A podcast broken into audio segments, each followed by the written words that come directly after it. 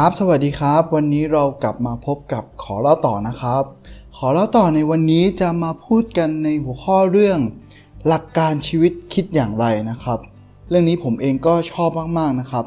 ซึ่งหัวข้อนี้นะครับเป็นมุมมองความคิดการประยุกต์ใช้หลักการของอาจารย์นพดลนะครับ ที่มีต่อหนังสือเล่มหนึ่งนะครับ ที่มีผู้กล่าวขานกันมากเลยนะครับ ว่าดีมากๆ ชื่อหนังสือว่า principle นะครับ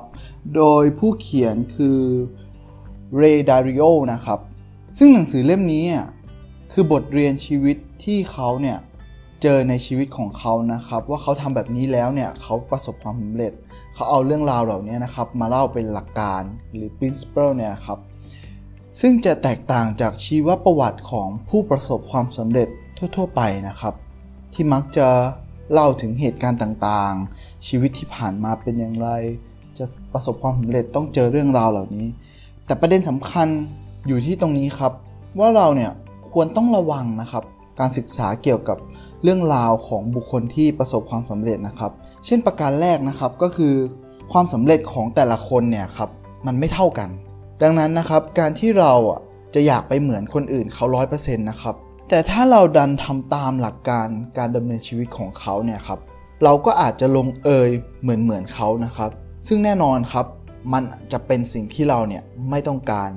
ซึ่งในหนังสือเล่มนี้นะครับ principle เนี่ยครับมันเป็นหลักการของของคุณเรนะครับ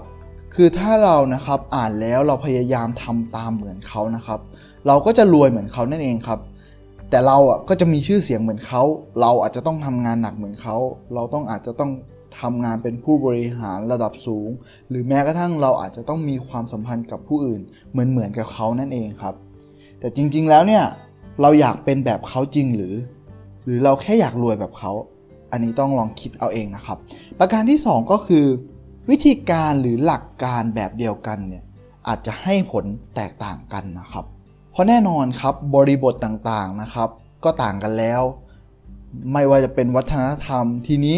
เอาง่ายๆแค่แค่เรื่องวัฒนธรรมในการทำงาน หรือกลุ่มคนที่เรารู้จักนะครับ ตัวอย่างเอาใกล้ ๆ ตัวเลยนะครับ สมมุติว่าเราถอดบทเรียนมาว่า มีอะไรก็พูดกันตรงๆ ไม่ต้องเกรงใจกันแล้ว เราจึงเอาวิธีการเนี้ยมาใช้กับการทำงานของเรา ตัวอย่างเช่น เจ้านายเราทำผิด เราพูดตรงๆ ไปเลยว่า คุณนะผิดนะ ต้องทำแบบนี้แบบนั้นสิ เราเนี่ยครับจะกลายเป็นคนที่ไม่มีสัมมาคารวะไปทันที สังเกตได้ว่าวัฒนธรรมของเรานะครับ มันค่อนข้างจะแตกต่างกัน ดังนั้นนะครับการอ่านหรือการศึกษาเรื่องราวเหล่านี้นะครับมันก็เป็นเรื่องสำคัญ แต่สิ่งสำคัญเลยก็คือว่า แต่เราต้องนำมาคิดด้วยนะครับว่ามันเหมาะสมกับเราหรือเปล่า หรือมันเหมาะสมกับเราแค่ไหน แล้วเราเนี่ยจะใช้ประโยชน์จากหลักการหรือว่าเรื่องราวในหนังสือเล่มนี้ได้อย่างไรนะครับ ดังนั้นเราควรถอดบทเรียนจากประสบการณ์ของตัวเราเองนะครับ ออกมาให้เป็นลักษณะเดียวกับเขาว่าง่ายคือ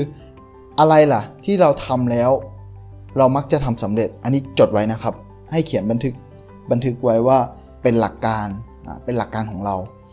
ทีนี้อะไรล่ะ ที่เราทำแล้วไม่สำเร็จ อันนี้ก็จดไว้เหมือนกันนะครับ จดไว้เพื่อเตือนตัวเองว่า เราไม่ควรทำในสิ่งเหล่านี้ และในที่สุดนะครับ เราก็จะได้บทเรียนในเวอร์ชั่นของเรานะครับ โดยเราเนี่ยควรหลีกเลี่ยง สิ่งที่เราคิดว่ามันจะนำไปสู่ความล้มเหลว ในขณะเดียวกัน เราก็เรียนรู้บทเรียนเหล่านี้ครับจากผู้อื่น อาจจะเอานำมาทดลองใช้นำมาปรับใช้ให้เหมาะสมกับตัวเราให้มากที่สุดนะครับ สิ่งเหล่านี้เราก็ควรเอามาลองไปคิดลองเอามาปรับใช้กับชีวิตเราดูนะครับ เราจะได้บทเรียนหรือหลักการที่เราเอามาประยุกต์ใช้กับตัวเราเองได้อย่างเหมาะสมนะครับ ก็วันนี้ขอเล่าต่อก็ขอฝากไว้เพียงเท่านี้ครับ ขอบคุณมากครับ